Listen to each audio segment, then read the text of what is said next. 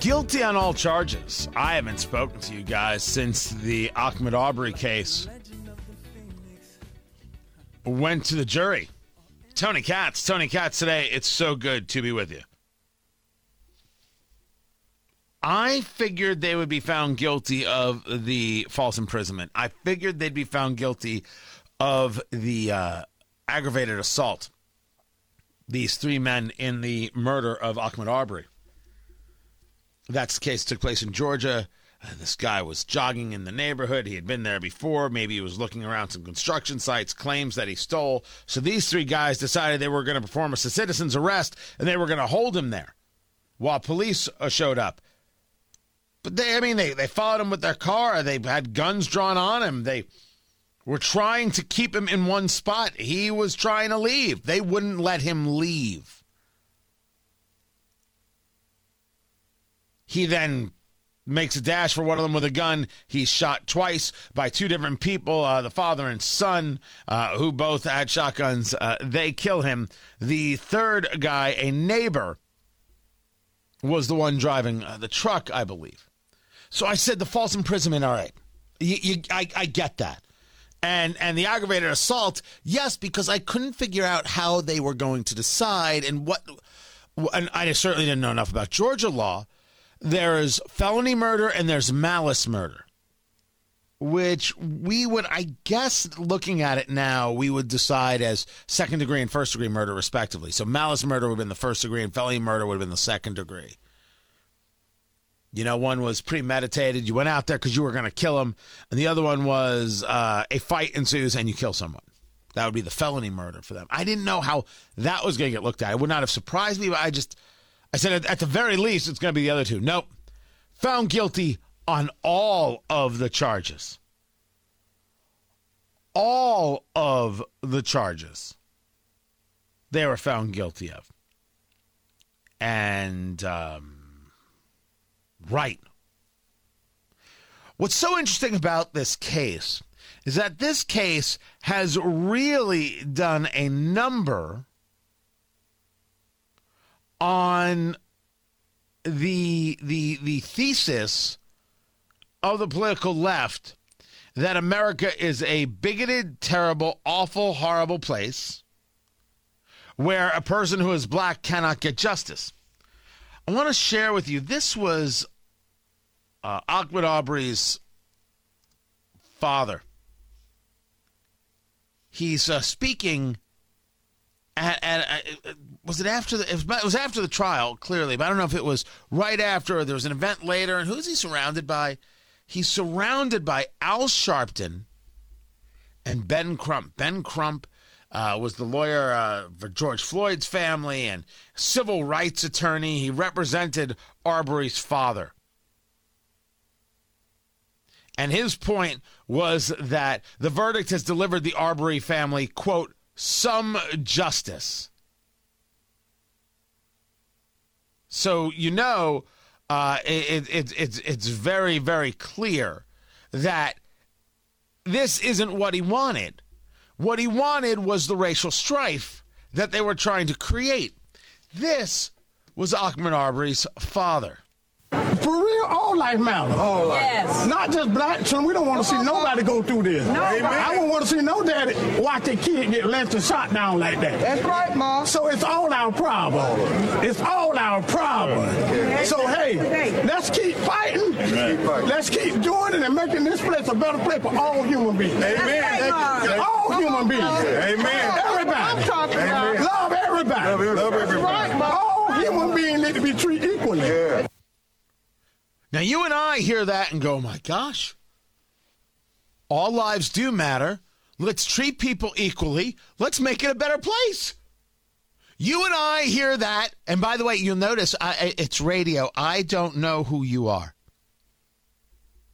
I don't know if you're black or white or Asian or Hispanic or anything else. I don't know if you're gay or straight or, or bi. I don't know if you're Jewish or Christian or Muslim. I don't know if you're a Republican or a Democrat. I don't know. But I got to assume if we're all engaged in this conversation together, we listen to that. We're like, yeah, yes, that's awesome. You know who was upset by it? Al Sharpton and Ben Crump. It was very obvious when you watch the video. Oh, they don't like this. They were going to get him off the microphone. It seemed very obvious that they were upset that somebody wasn't pushing the racial strife that pays them so. The racial division that makes their lives work. They don't want it to be better. They want to be in the news. The strife, you know, we, we talk about the racial divide. How do you how do you heal the racial divide when the wound is so profitable? That's my line. No one's got an answer for me yet, by the way. These people aren't interested in it. Ahmaud Arbery's father seems to be interested in it. And uh, how how do you not wish that man anything but but peace, anything but uh, uh, a a a comforted life for, for for the rest of his days? It's all it's all you could wish him. It's all you could want for him.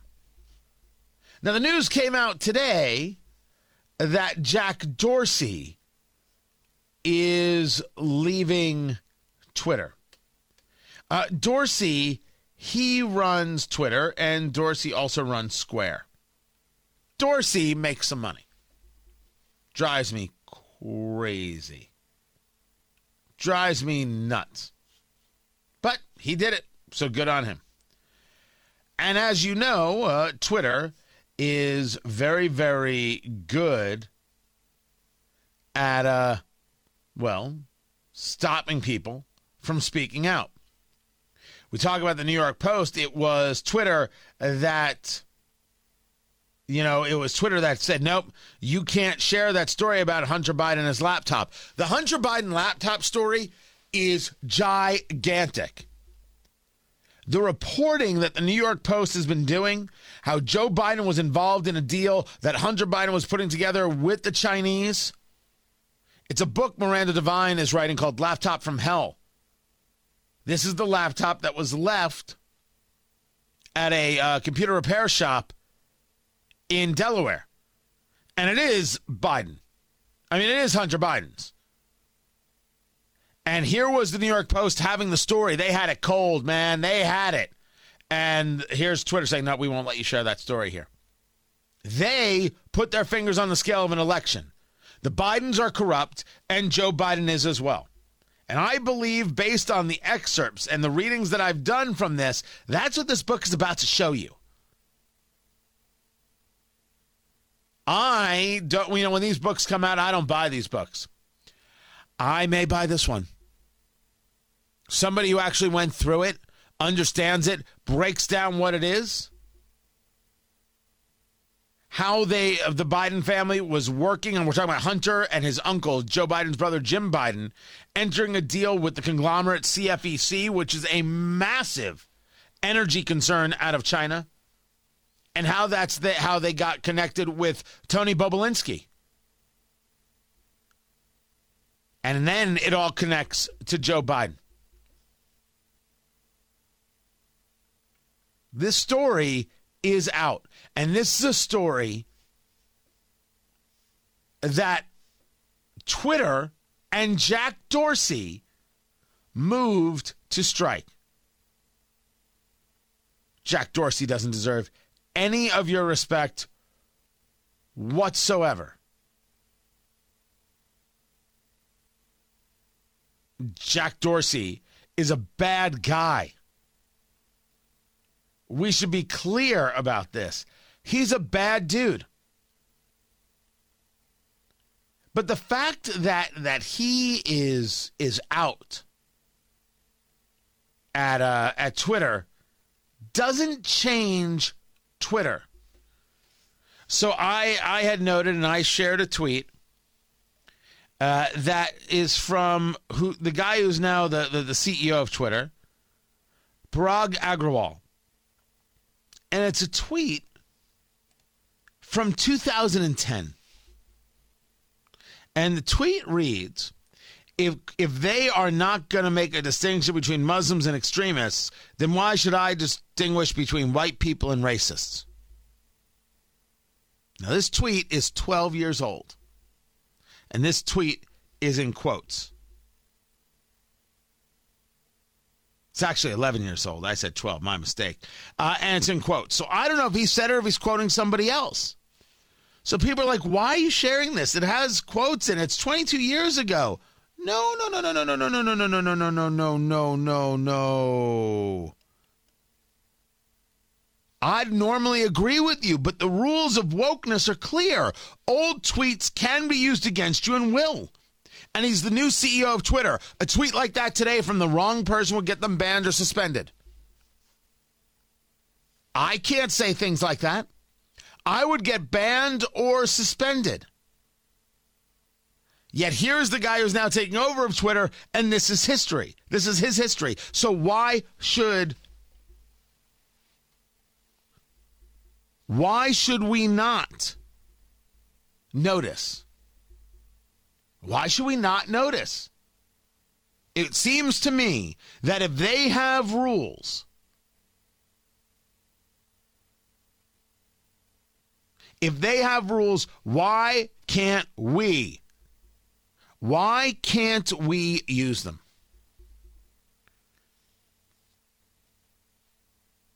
That's the question. The, the people on Twitter want to tell me it was a rhetorical question.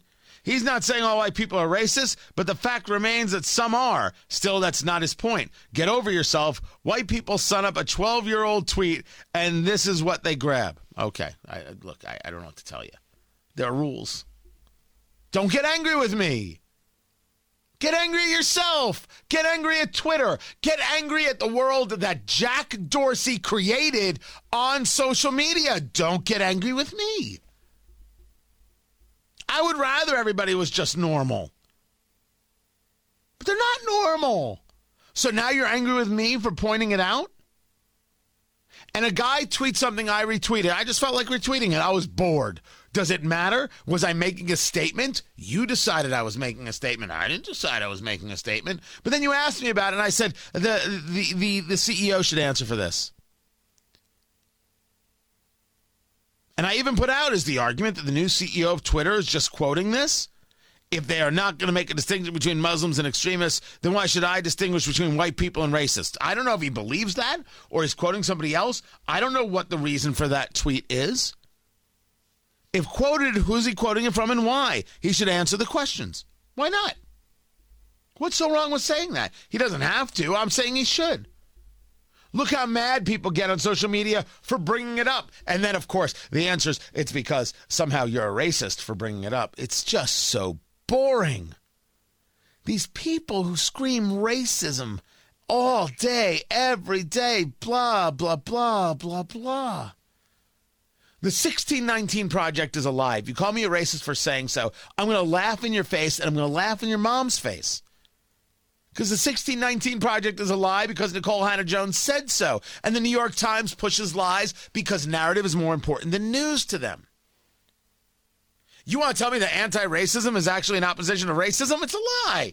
Anti racism is bigotry, pure, raw, unadulterated bigotry. It teaches people to hate, it divides people, it ruins societies and has no place in schools. And the people who support that stuff should be thrown out of positions of leadership, thrown out of schools, thrown out of organizations.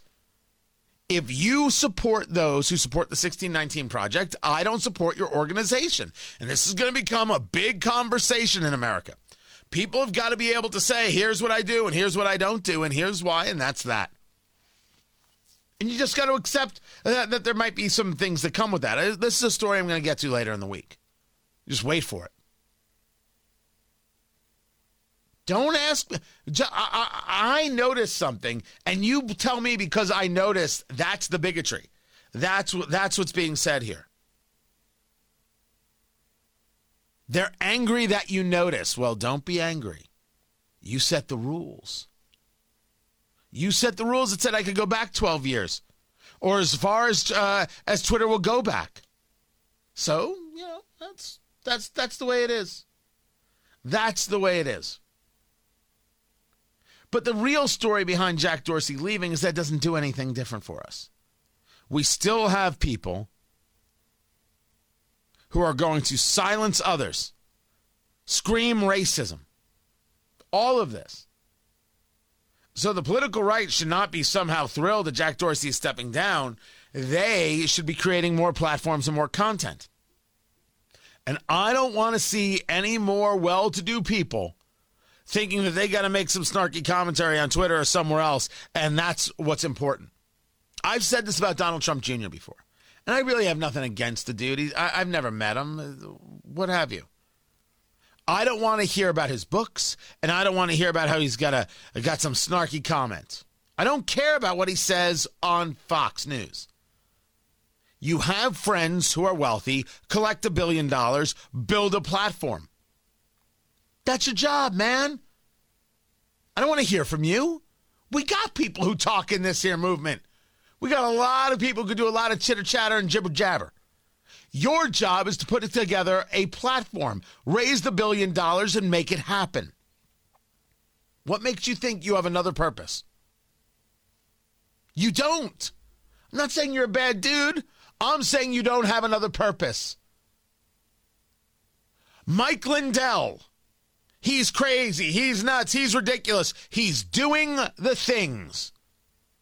He's also making excellent pillows. You can use promo code Tony at mypillow.com and get yourself a sweet deal. That's right. I just threw it in there. I ain't even shy. Promo code Tony at mypillow.com. But you can say anything you want about Lindell. He's doing it. There's the difference. More to get to. I'm Tony Katz.